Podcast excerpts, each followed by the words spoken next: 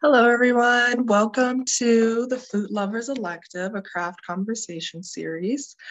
Um, thank you so much for joining us today. So at CRAFT, we seek to foster a transform transformative regional food system in Western Pennsylvania that recognizes the central, um, the central role of food systems in our society and values of the people who live and work within them.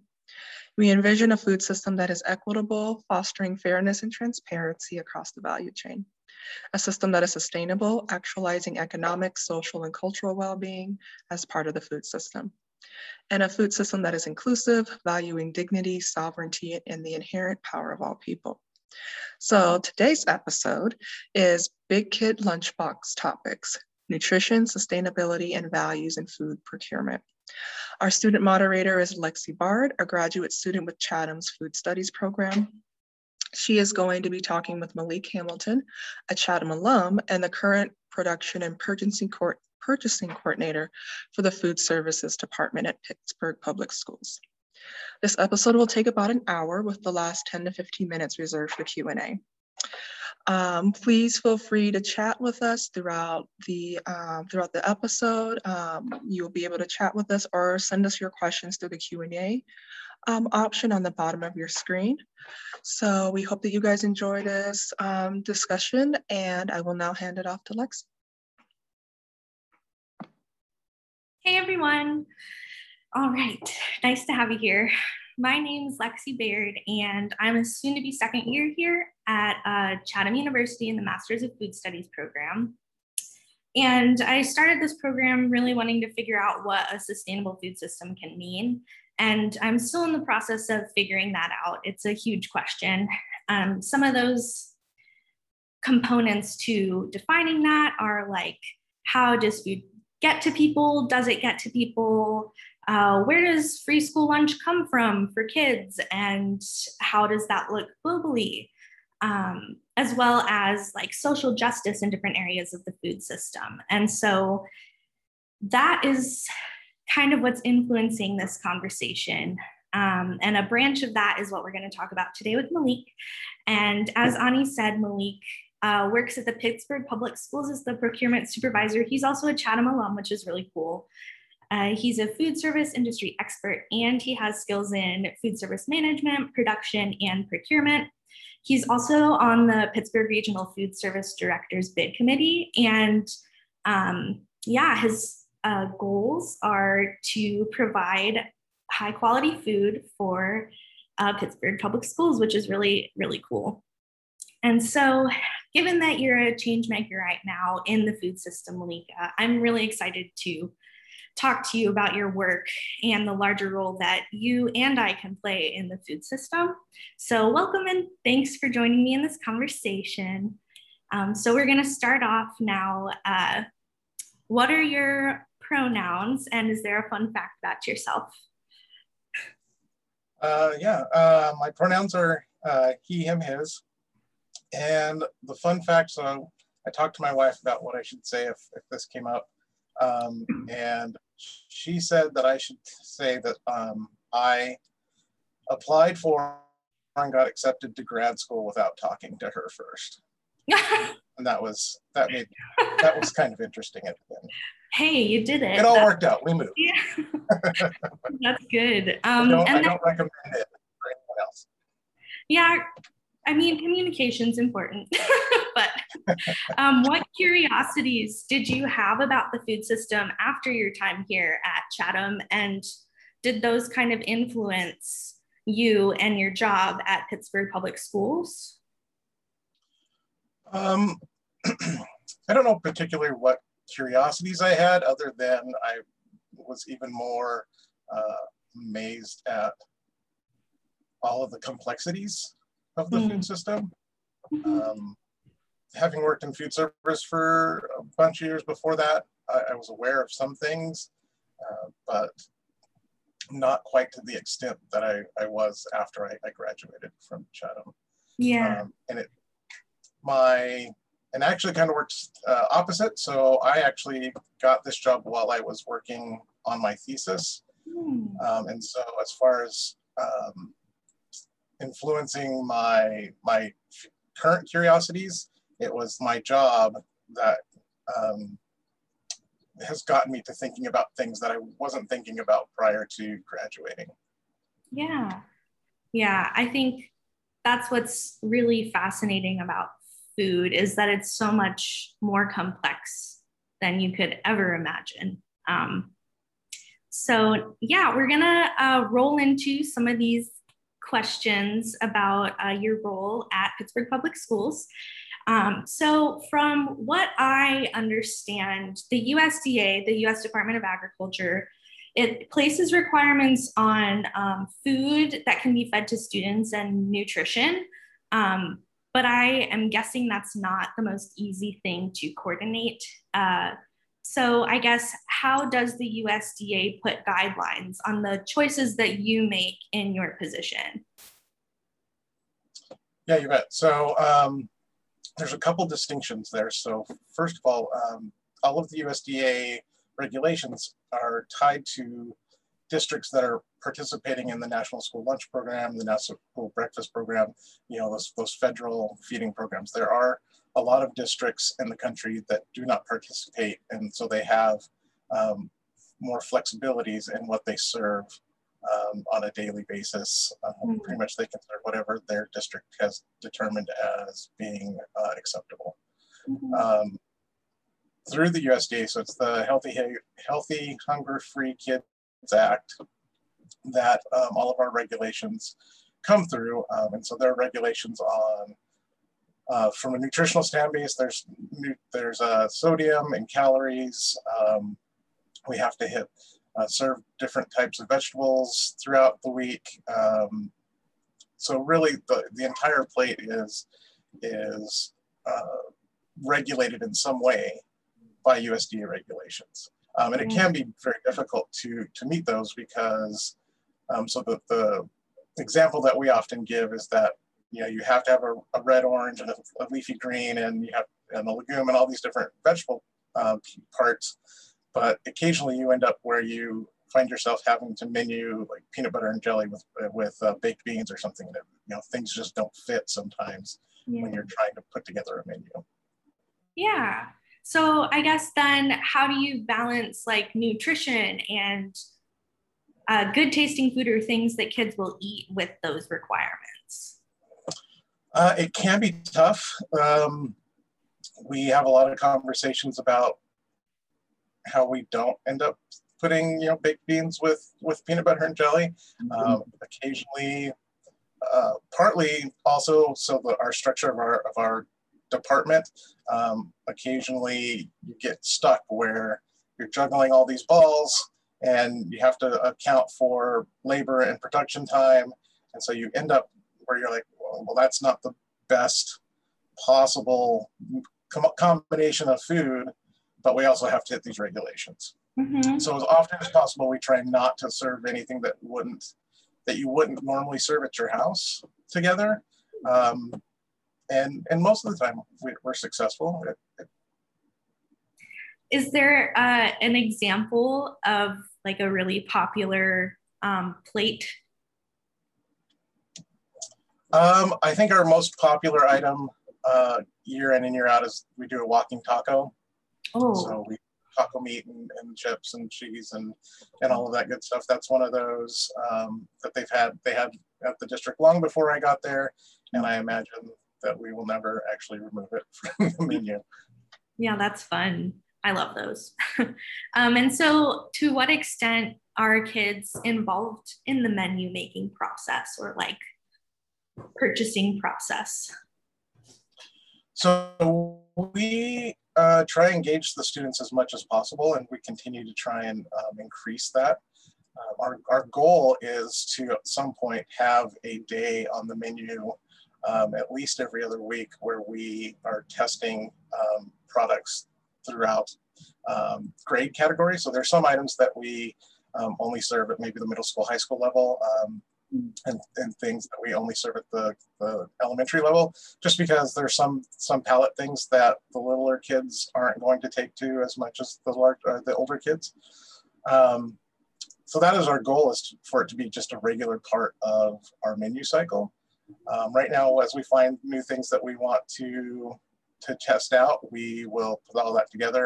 We'll choose two or three, four schools, um, and we will, over a course of a week or so, go out and, and have somebody there with samples of that item, let the students vote on it, um, and then, you know, depending on what those overall acceptability votes are, we'll determine if we put that on the menu or if we need to go back to the drawing board on it. Uh, we also work, the, the superintendent has a student advisory council, so we work with them um, a couple of times a year and kind of get some feedback from them, and we use them as ambassadors um, at, in the cafeterias when we are doing testing and, and just kind of getting feedback from the students, because sometimes it's easier to voice your concerns or ask questions of, some, of one of your peers than you know, an adult um, who you might think isn't really listening. Um, and then we also do a food show every January, at the end of every January. And we invite um, a lot of students, um, you know, the Student Advisory Council, there are a couple other student groups that we invite to come in um, and, and walk around that food show. It's held in our central production facility. Um, so they meet with brokers and vendors from different manufacturers that we may be partnering with or that would like to partner with us. Um, we also bring in um, a chef from our distributor who's who will make something, you know, a fresh idea that we're thinking about or would like the students' feedback on.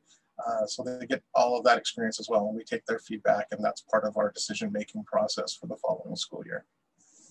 That's so fun. I had no idea that happened. Uh, wow. It's really important to have their input, obviously, because they're the ones eating the food. Um, yeah. And then, uh, do you think that, um, and I'm asking this because I my thesis plans have shifted a little bit. So like, um, do you think the school has a role in shaping the way that kids think about food in society? I think, yes, whether it's planned or not, we, we do. Mm-hmm. um, I think it's better if, if we can plan it and be a part of um, the educational model right? Um, build some some more food knowledge and nutrition knowledge into the curriculum. Mm-hmm. Uh, we do have a community partner um, that we have uh, several actually that, that go into this, the classroom, some of the classrooms, and they're, they're teaching nutrition um, or um, like we work with Grow Pittsburgh, and they manage um, a bunch of the, all of the, the school gardens that we have. Um, we're, we're right around twenty-five schools with, with gardens. Um, and so part of that is that they work with um, students that are involved with that to teach them about that process, that growing process, and, and why uh, fresh produce and, and things like that. Um, and then we have uh, Adagio Health that actually goes into some of the classrooms as well and teaches nutrition. So um, we'd love to be more involved in that. Um, if it, it requires us to be able to find some teachers uh, that are willing to, to build that into the curriculum and, and kind of supporting that as well.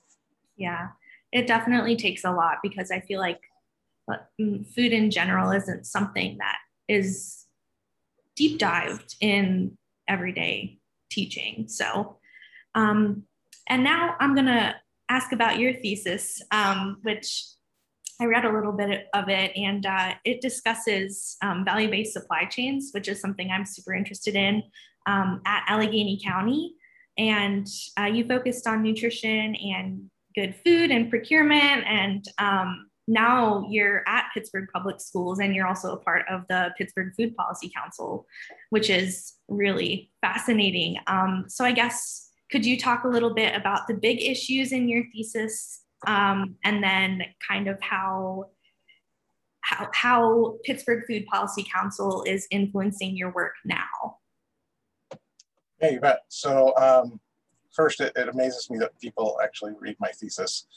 Every so often, I, every so often I'm in a meeting and somebody will reference my thesis, and it just boggles my mind. Um, but yeah, in there, I, I, so I had done an internship at the health department um, looking at, we were tracking um, policies, um, food, food-centered policies, um, and through some conversations that I had with my mentor at the time, um, when I was doing that internship, we kind of hit on this idea of, of value-based uh, procurement for food at the county level. Um, and so I started, I decided I wanted to do my thesis on that, started digging into it. Um, It talked a lot about, some of the bigger things I talked about in there was um, how that could all be tied into an overall higher wellness policy, not only for county employees, but um, the community at large. So the county does a lot of um, food-based procurement through, uh, they have this, the cane centers, um, they have the, the jail, um, there are different, you know, the city county building does some, there's concession stands at swimming pools and around the, the whole county. So they're, they're spending a lot of money on food. And so it was a conversation about how do we better um, use that money to, to change the food system. And um, it was all really interesting. At the same time that we're having that conversation, there were some folks on, actually on the county executive board who were asking that same question. Um, uh, and so, those are things I looked at, we talked about. One of the things that I suggested in there was to start small, right? So pick one, one location, you know, if it's the jail, say, you know, maybe you're, you're spending, you're buying forty thousand pounds a year of potatoes. So then get with a, a farmer or, or even two and say, we're, we need, you know, up to forty thousand pounds. We're going to guarantee the sale. And then um, start, that's the process to start, is start really small, and then see how that works, iron out all the bugs, and then go forward from there. Yeah, yeah, that makes sense. Like being able to pair who's local and uh, having them contribute to this larger food system chain. Um, and then, yeah, rounding back to the Pittsburgh Food Policy Council stuff. Um, How is, how's that been, and, and what kinds of things have you learned or contributed in that work? Yeah, so the Food Policy Council is one of our bigger um, partners. So we have, we actually partnered with them in Grow Pittsburgh um, three years ago, so twenty seventeen to twenty nineteen, I believe, on the um, on a farm to school grant. So we got a one hundred thousand dollar farm to school grant through the U S D A. Uh, we were able to, uh, we started a Harvest of the Month program where we highlight a different vegetable every month on the menu. So be it um, through salads that we offer or um, a side vegetable, something like that. Um, so that's a good piece. And there's an uh, educational piece that goes with that as well. Um, they are a big part of our current Good Food Purchasing Policy Coalition. Um, they're actually kind of the, the base for that. So they pulled um, a lot of different folks from different uh, areas of the food, food chain and Um, brought them to the, the table so that we could have this discussion about uh, good food purchasing at Pittsburgh Public Schools and what that can look like, how we get the policy in place, and then um, that whole that same coalition will continue to come together after the policy's in place to help put together goals and, and look at where we started and where we're going and how we can continue to get better at um, value-based purchasing at the, at the school district. Yeah. Um, I guess just to zoom out for people who might not know, can you kind of explain what good food purchasing policy entails? And then how did Certainly, you- yeah. yeah. Go ahead. So um, I first, I was working on my thesis that I found the good uh, food purchasing policy that actually started in L A. So the L A Unified School District um, in L A County um, wanted to make some changes to the way that they were purchasing and wanted them to be kind of long-standing. And so they put together this program that's actually based off of the LEEDs program for um, architecture. So mm-hmm. there are various standards, um, some of which, you know, nutrition, local economies, uh, environmental sustainability, uh, fair labor, things of that sort. Um, they've got five of those. And then you are able to, once you become a part of this, this program, um, they help you do a baseline assessment to look at where you're at on all of those categories, and you can certify at different levels. Uh, and then being part of that, there are kind of benchmarks that you're trying to reach every year over a series of years to try and better the way that you are purchasing uh, food for your, be it your school district or their cities, counties, um, whatever it is, whatever institutional based uh, purchasing organization is, has, has signed up. Um, and so they've been a huge part of that for us. Um, and we, you know, right now we're working on the, the draft language for that, because if you say, you know, we're gonna purchase humane food, well, what does that mean?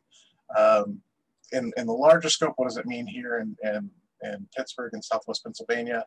Um, in that region, and, and kind of talking through all of that. Yeah.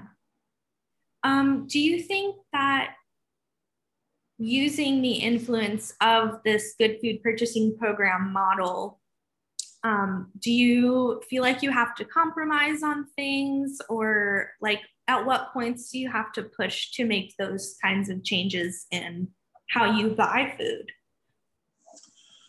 So I, I imagine at some point, I mean, all policy has some compromise in it, right? So mm-hmm. we will get to a point, I think, where we're gonna have to make some compromises um, and make some realistic goals based on the capacity of the region. Mm-hmm. Uh, but even so, we've even though we've been, the policy isn't in place yet, we have been working to put things in, in place to fit the policy um, so that we're not starting from scratch. So one of the, the big things that has happened recently, a couple of big things that happened recently, uh, we worked with our uh, with Turner's Dairy, who is our, our milk provider. Um, one of the concerns, you know, with both the U S D A regulations and with the nutrition piece of our good food purchasing policy, uh, are sodium levels. Mm-hmm. And the, the, the fat-free chocolate milk that they had had a large amount of sodium in it. And so about a year ago, we reached out to them and said, you know, these are the, the sodium targets, and this is the sodium in, in your chocolate milk, this is the sodium in competitors' chocolate milk, can we find a balance? And they, um, over the course of that year, were able to work on their formulation to a point where they reduced, they pulled about one hundred fifty milligrams of sodium out of their uh, fat-free chocolate milk. It's now in, um, it, it's in balance with, with everything else that's out there and what we need it to be. Um, And, and that was a great thing. So it's great for not only us, but now other school districts around the area that are looking for lower sodium, fat-free chocolate milk um, have that option. Mm-hmm. We also work with them. We also buy our juice from them as well. And so um, their grape juice, we already know that they um, purchase that majority of that, the grapes for that juice um, in the, like the Erie area, the northern Pennsylvania area. Um, and so we're working with them now to see if we can't also um, either change the formulation to make sure that it's at least fifty-one percent Pennsylvania grapes, um, or find out that it is actually fifty-one percent and be able to label that as local. Yeah. Um, so we're already kind of being able to make some changes that way, uh, which is super cool and, and a lot of fun to see happen. Yeah, definitely. I think that's one of the biggest impacts that might happen from even just using your position. It's like, it's really important to be able to change things so that, like, the sodium levels in the milk, I had no idea, like, you have to have these restrictions from U S D A, but then you have to source it from the right place, and it's a lot to balance. Um, it's just fascinating to learn about. And I guess, uh, what are your hopes for the future in making more decisions like this? Uh, my hope is that we will bring a lot of people in the region on board as far as understanding what this is and, and making some changes. So um, we are working, so our, our current uh, produce vendor is Paragon Foods, um, which you are familiar with, I know. Yeah. uh, But we also have done work in the past and continue to work with uh, another larger distributor, uh, Monteverier, here in, in the region.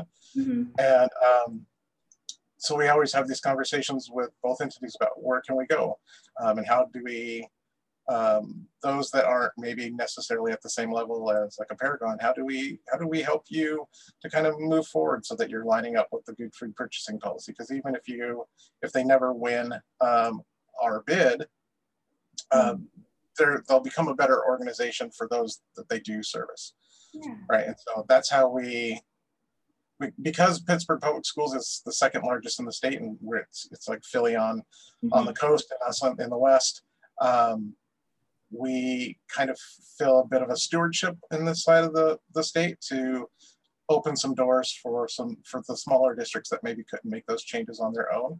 Mm-hmm. um, And it, it's cool because, you know, sometimes with policy, you think, oh, there's this is going to be a fight. You know, you, you kind of fluff up your feathers so that you can go in and you're going to tell everybody, this is why it's important and this is why you got to do it. And I've, I have found sometimes you just have to ask. Yeah. And they're like, oh, yeah, well, that sounds great. Let's do it. Yeah, it's good to know. I think as sustainability becomes more present, then it's not that... Uh, new of an idea to talk about with people, which is really cool. Um, and so uh, this idea of sustainable consumption is one I want to bring into the conversation. Um, when we're talking about the food system and uh, how we've been talking about food procurement and like getting food for schools, um, I think everyone has a place in the food system, and we can make choices as, as consumers or in your position wherever you're at, whether it be Pittsburgh Public Schools or somewhere else. And organizations and institutions can do more to support those sustainable practices in the food chain. And um, to me, this sustainable consumption means making decisions and getting food, but like influencing like the good food purchasing policy practices of Uh, ethical environmental regulations and society and social justice. Um, and so I guess how, how would you define sustainable consumption for like your position in as a procurement person? um, the short answer is doing the right thing mm. just because it's the right thing. Mm-hmm. uh, so that's that's something that we talk about in the department a lot is, well, if we do this, you know, what are these people going to say? What are those people going to say? You know, this, that, and the other. And, and at some point, it's like, well, it's the right thing to do for either our students or for our, our operation or our district. Um, so we should just do it because it's the right thing to do. And we don't necessarily have to put out a press release that we did it. You know, not everything has to be, is, is newsworthy. Um, and, and so that's, that's part of that. So when I think about sustainable consumption, that's the first thing that I think about is, is, is it right to do and just do it? Yeah. Um, the other part is, so sustainability for us as a department includes, Uh, can we sustain it um, financially for the long term? Can we can we sustain it? Is the is the capacity there for us to to continue to get this certain product um, that we find is sustainable? Um, are the students going to enjoy it long enough to? So we we deal with a lot of menu fatigue.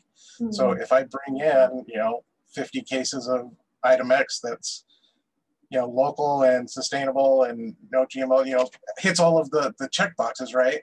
Mm-hmm. But the students get bored with it ten cases in, you know, a couple of months in.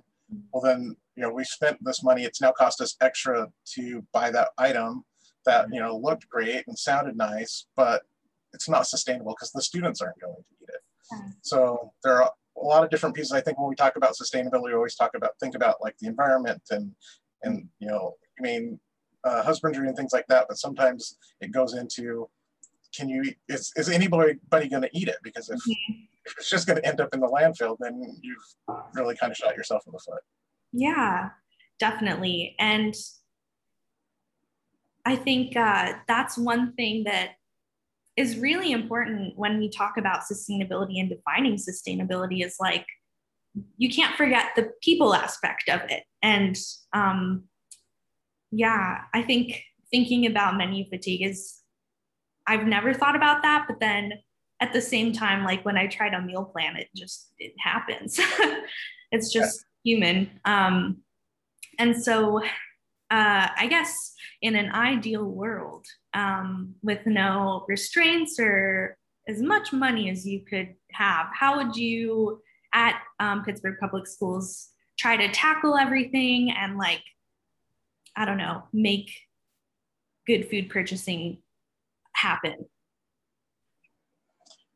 I mean, if, if we had, you know, endless, endless uh, money and, and resources, um, we would, we would kind of, we'd do the same things that we're trying to do now, only mm-hmm. we do them much faster and, and maybe on a grander scale. So um, right now, the conversation that we're having, so once upon a time, when the district was much larger, um, our central production facility actually created a majority of the meals um, inside of that, that building. Mm-hmm. When um, economies started to, to crash, and you know there, there have been a couple of large um, crashes over the years, um, there was a point where the decision was made, or the conversation was had, whether it was financially better to kind of move over to more processed items, which is where the, the industry and the market was going at the time, or to continue to try and maintain this large facility and the equipment and, re, and re, uh, replacing things as they were breaking down. um, we're, ironically, right now, everything is trying to circle back to the way it was.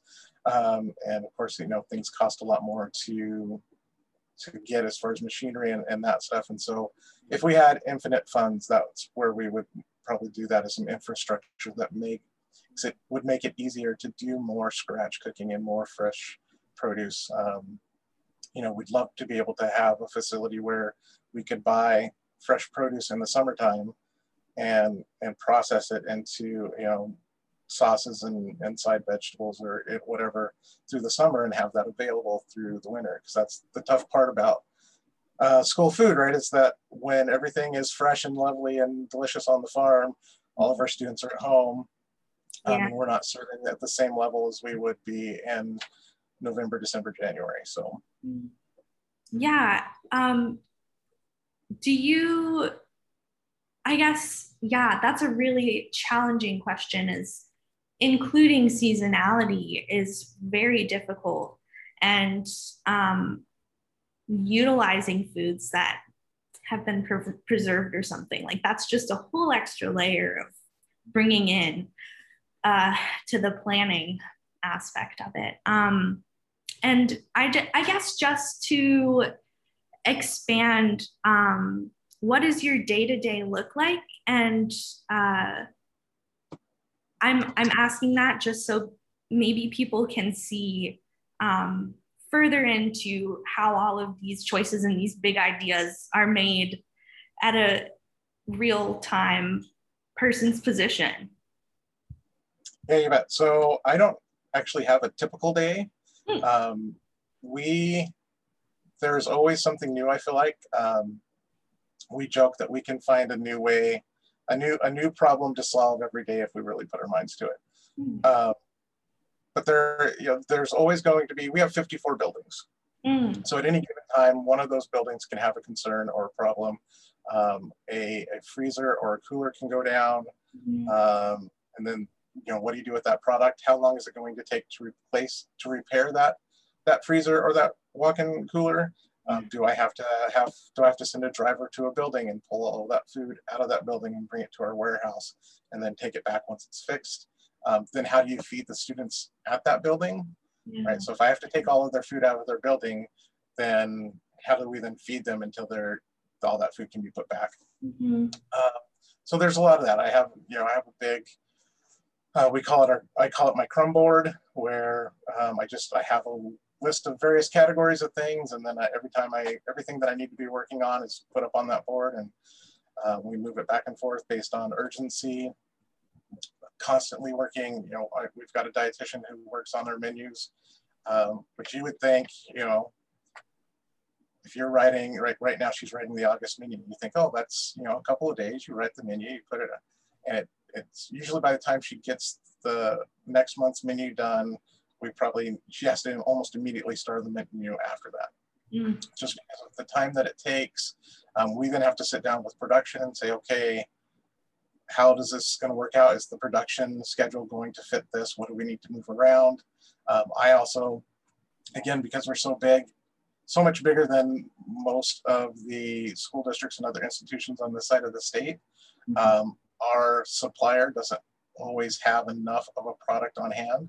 So I actually, so during the school year, let's say, so on September first, I will actually give them our forecast and place some of our orders for October. Mm-hmm. So our, our food service, our, our dietitian always has to be that far ahead.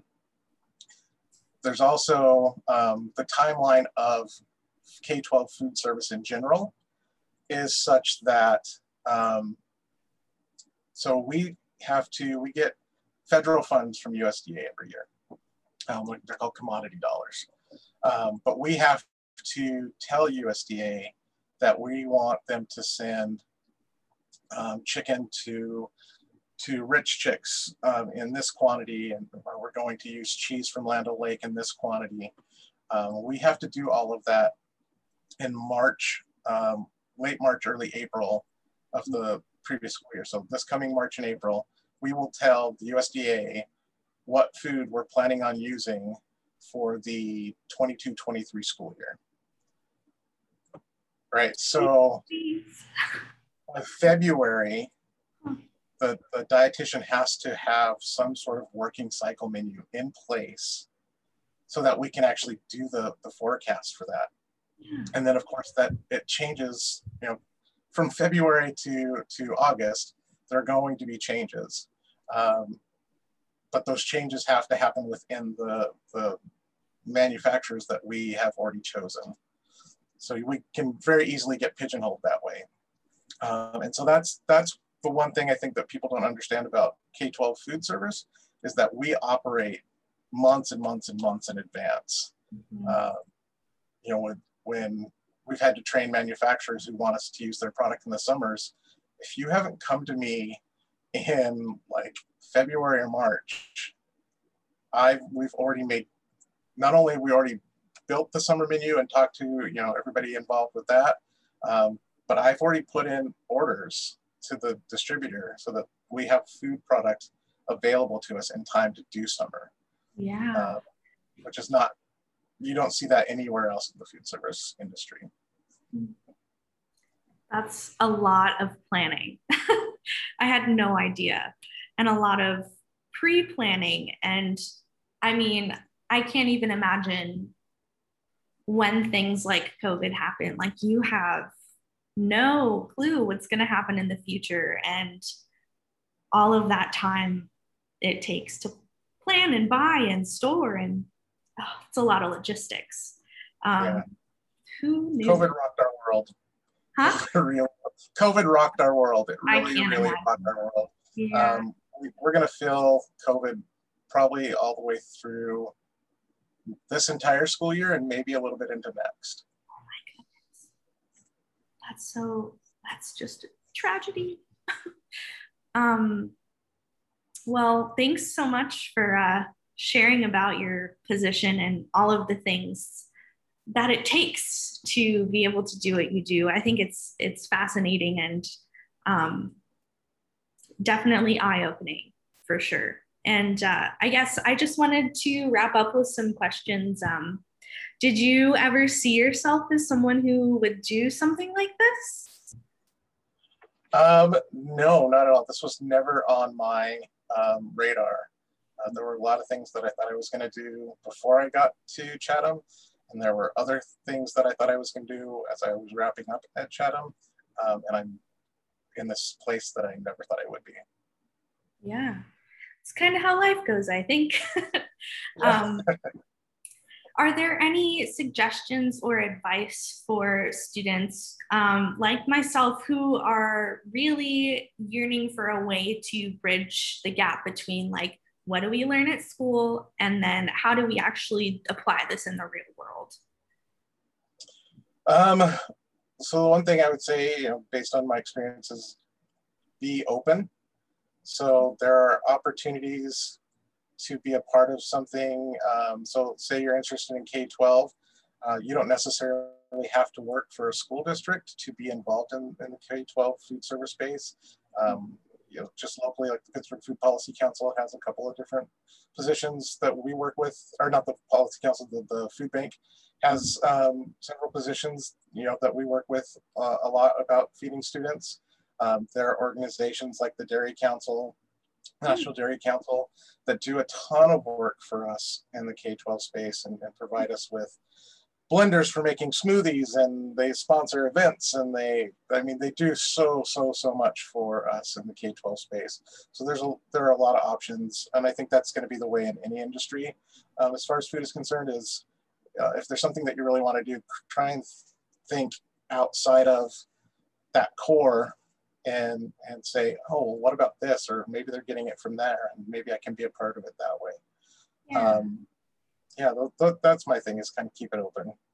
Yeah, that's really good advice, is like, um, try to imagine a different way that you can learn about what you're interested in, which is really fun. And then, are there any suggestions for people who might not know that they have a role in the food system? Um, do you have any suggestions for them? Um. Well, I think everybody has a role. I mean, if you eat, you're in the food system. Um, and so I would say start at your plate, right? And think about what's on my plate and what am I eating? You know, where did it come from? Um, and who, who grew it, who, who mm. processed it? Like, how does it end up on your plate? Um, and kind of work backwards from there and start having conversations with people. Um, not only, you know, if you have access to a, a local farmer, talk to them about what they do, and, you know, they, they plan almost as far in advance, maybe further in advance than I do in food service. Um, so they, you can have kind of interesting conversations, and you'll learn a few things, and you can share that, and it might change the way you, um, the decisions that you make as far as the food that you purchase and, and how you purchase it and, and things of that nature. Yeah, definitely. Um, That's a really good piece of advice, is like, what are you even eating right now? And look, look and see where you've gotten those and what choices you can make. Um, so I'm gonna go through some of the questions in the chat with you. Um, okay. And I think I'm gonna start with, uh, let's see, Laura Valentine um, was curious to hear about the COVID response at Pittsburgh Public Schools. Um, and so I'm gonna, we're gonna start there since that was one of the most recent things we talked about. So COVID, uh, the COVID response, I guess, I'll, I, and I'll just do it from food service because I wasn't involved with everything at the, the wider district. Um, we were actually in a really good place. We didn't actually start to feel real problems with COVID until um, April or May from a, a supply standpoint, because remember, I'm ordering so far in advance. So, you know, when, when we shut down in March, I had um, April's food. The rest of March and, and April's food was already available to us. Um, so we were, and, and we had, in, uh, a year or two ago, um, we were looking at, there was a possibility of a, of a strike, a teacher strike. And so we had sat down as a, as a, um, a managerial team and talked about, okay, if there's a strike, how are we gonna feed kids? And then we made that a, a procedure, right? We wrote all of that down. So when we got the call March thirteenth and said, you know, mm-hmm. if we shut down, if we go into quarantine, how will we feed kids? We were able to say, oh, we've already got that plan. Mm-hmm. So we were able to immediately put that into place. So that was, that was awesome um, to be able to do that. Uh, and then throughout COVID, um, we also actually played a huge role in helping some of the smaller districts um, get some of the things that they needed um, for a different couple of different reasons. One, because of our model and having different schools that have different capabilities, we were already purchasing some items that were uh, grab and go friendly. And so we were able to, um, some of those are, were proprietary to us. We were able to tell the distributor, hey, let anybody who needs this buy it. Um, and so we were able to do that.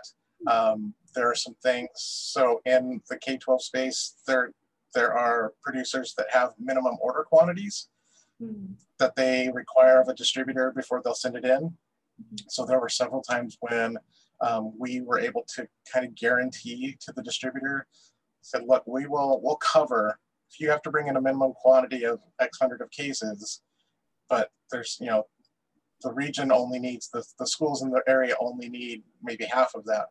Pittsburgh Public Schools will, will take that other half. We will make sure that it gets used. And so that made it possible for some districts to get some things that um, they might've struggled to get otherwise. Yeah, wow, it's, yeah, I've never thought about how much influence um, because P P S is so big that it can yeah. have on other places. Um, and then there's another COVID question I'm gonna ask um, from Sophie Laguerre. With COVID, how did you navigate any shortages? And you, did you have to change plans as time went on? We were constantly adjusting. So we had more of a problem with overage, right? Mm. So we, if you, we have about twenty-three thousand students. Uh, if you send them all home, um, only a certain number of them are gonna be able to come out, right? So we, Yeah. Uh, a lot of students live, you know, more than a mile from the school that they go to. Um, they might live more than a mile to the next closest neighborhood school. Mm-hmm. uh, so they might have been going to a rec center or something that maybe we were doing through city parks or the food bank um, or some other organization was, was handing out food. So they're not all coming to us, but we, again, we had food for twenty-three thousand students. Um, plus when we uh, went into quarantine.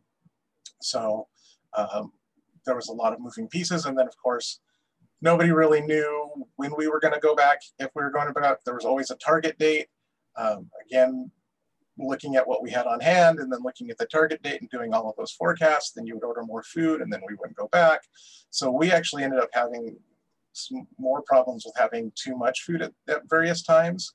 Um, the problems as far as shortages started coming when manufacturers couldn't produce product. Yeah. Um, and then we would just have to shift to a new item on the menu. Um, so we, we got through it a little better than I think some did. Mm-hmm. Great. And then a couple more questions. Um, Let's do it. Cynthia asked, you mentioned an educational component related to the local sourcing or good food purchasing. Is that education for the students? And then how do they feel about or contribute to those values in those systems? Um, so yeah, the educational piece would be for them. So we do, um, like Harvest of the Month, there's an educational piece. We also participate in a, a federal program called the Fresh Fruit and Vegetable Program, uh, which is a grant program for elementary schools, which allow us to, um, we provide uh, two fruits and a vegetable, um, fresh fruits or vegetable to the students in some form or another for them to, they can snack on it in, in their classroom or they can take it home. Um, we really just try and expose them to a wider range of, of produce. Um, so like we We were, we were able to give them like dragon fruit and um, watermelon radish and just things that they're just maybe either not going to see or um, not going to have the option of having, you know, they might not have, they're not going to have it on their um, dining room table maybe if it's not something that they culturally they would eat. Yeah. So they get exposed to that as well.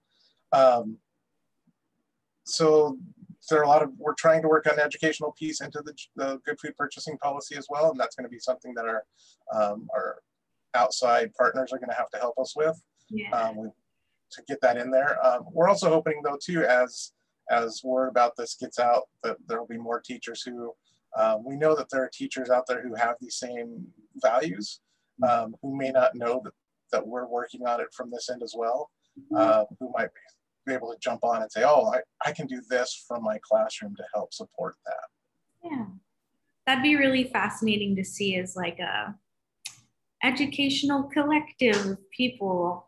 Um, and I think too, you mentioned school gardens, and that's like a really cool place to start too, is if you start contributing that into curriculum and stuff. Um, As far as uh, menu planning goes, Frankie has a question here. Um, what is your strategy for reaching picky eaters? And is there some kind of reward program that students can participate in for trying something new? It's a good question.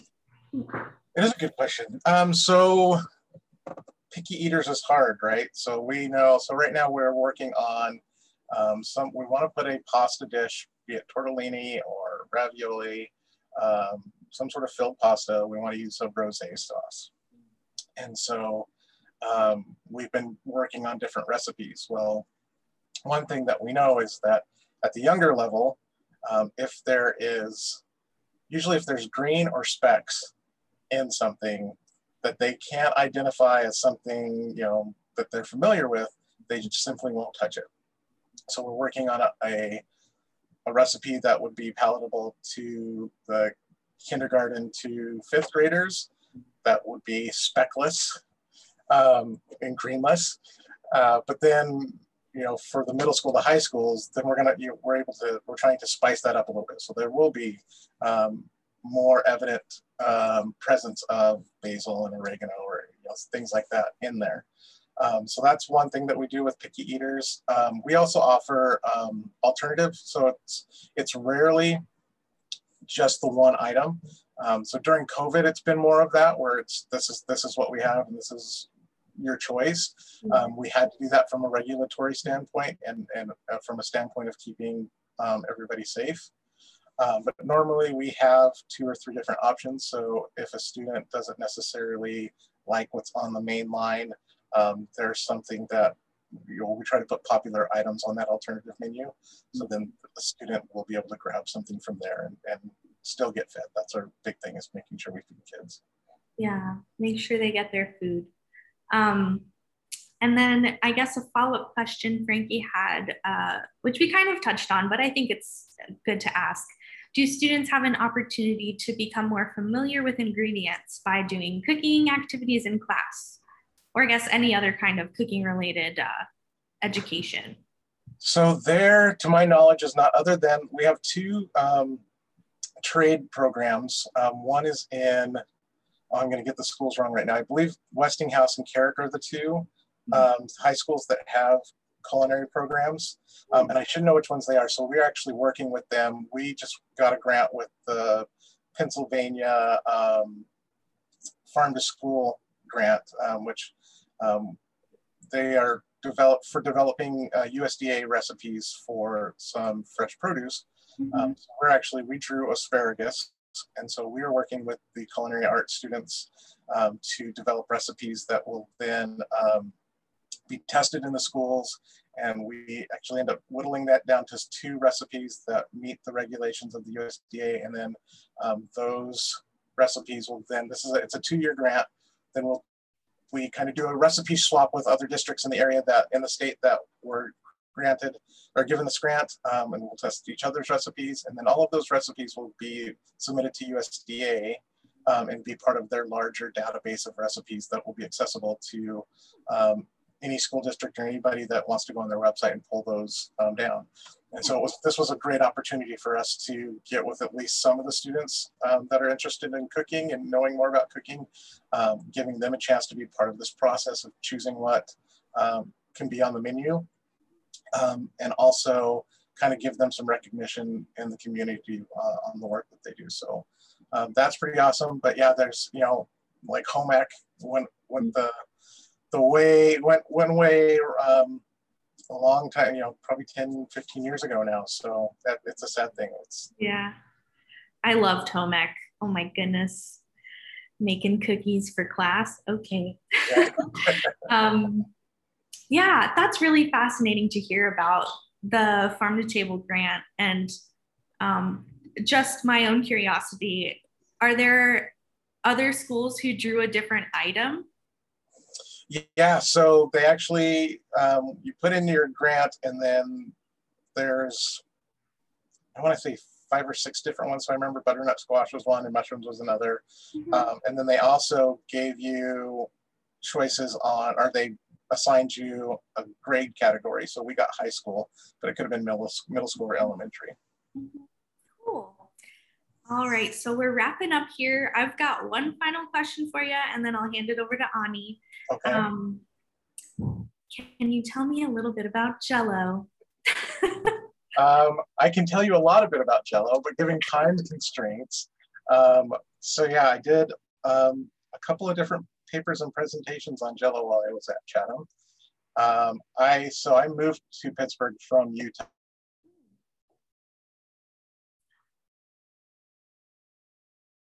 First consumer of Jell-O in the uh, country, and so in fact, Jell-O was the first uh, snack, state snack, in the country, and that was Utah made green Jell-O, their uh, their state snack.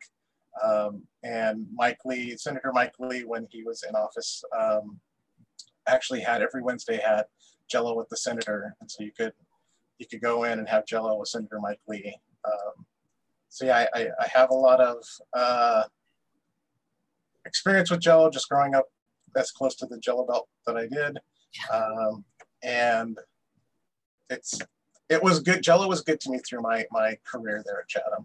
Oh yeah. I do love uh, one of our things that we make every year is strawberry pretzel Jell-O salad. If anyone's had that, it's delicious. All right, thanks Malik so much for talking with me. Um, this is really fascinating stuff, and uh, we appreciate you for coming on. I'm gonna hand it over to Ani now. Yeah, awesome. Thank you for having me. Thank you. Well, so I have to ask, what's your favorite flavor of Jell-O? uh, orange is my favorite flavor, followed closely by lime. Ooh. Okay. So you're not afraid of green Jell-O? No, not at all. Okay. Not at all. Awesome. Perfect. Well, thank you guys so much for joining us and sharing your expertise, both of you guys. I really appreciate it. Um, so Chatham community and friends, if you want to see what it takes to be in Lexi's seat as a student moderator for future episodes, or if you would like to be a future guest like Malik, um, please click the link posted in the chat to fill out the submission form. You can also email us at craft at chatham dot e d u for further information. If you have suggestions for future guests or topics, feel free to access that link as well, even if you're like, I don't think that's for me, but let's volunteer this person. We love those as well.